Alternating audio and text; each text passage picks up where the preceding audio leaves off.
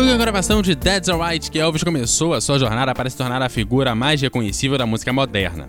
O chefe da gravadora Sam Phillips, como ele dizia, queria encontrar uma pessoa branca que só se como negra, e dizia que assim ganharia um bilhão de dólares. Foi assim que ele encontrou um tal de Elvis, que na época era um caminhoneiro de apenas dezenove anos, isso lá em mil novecentos e cinquenta e quatro. O rock and roll já existia antes do Elvis, mas foi ele que transformou o gênero em um fenômeno mundial.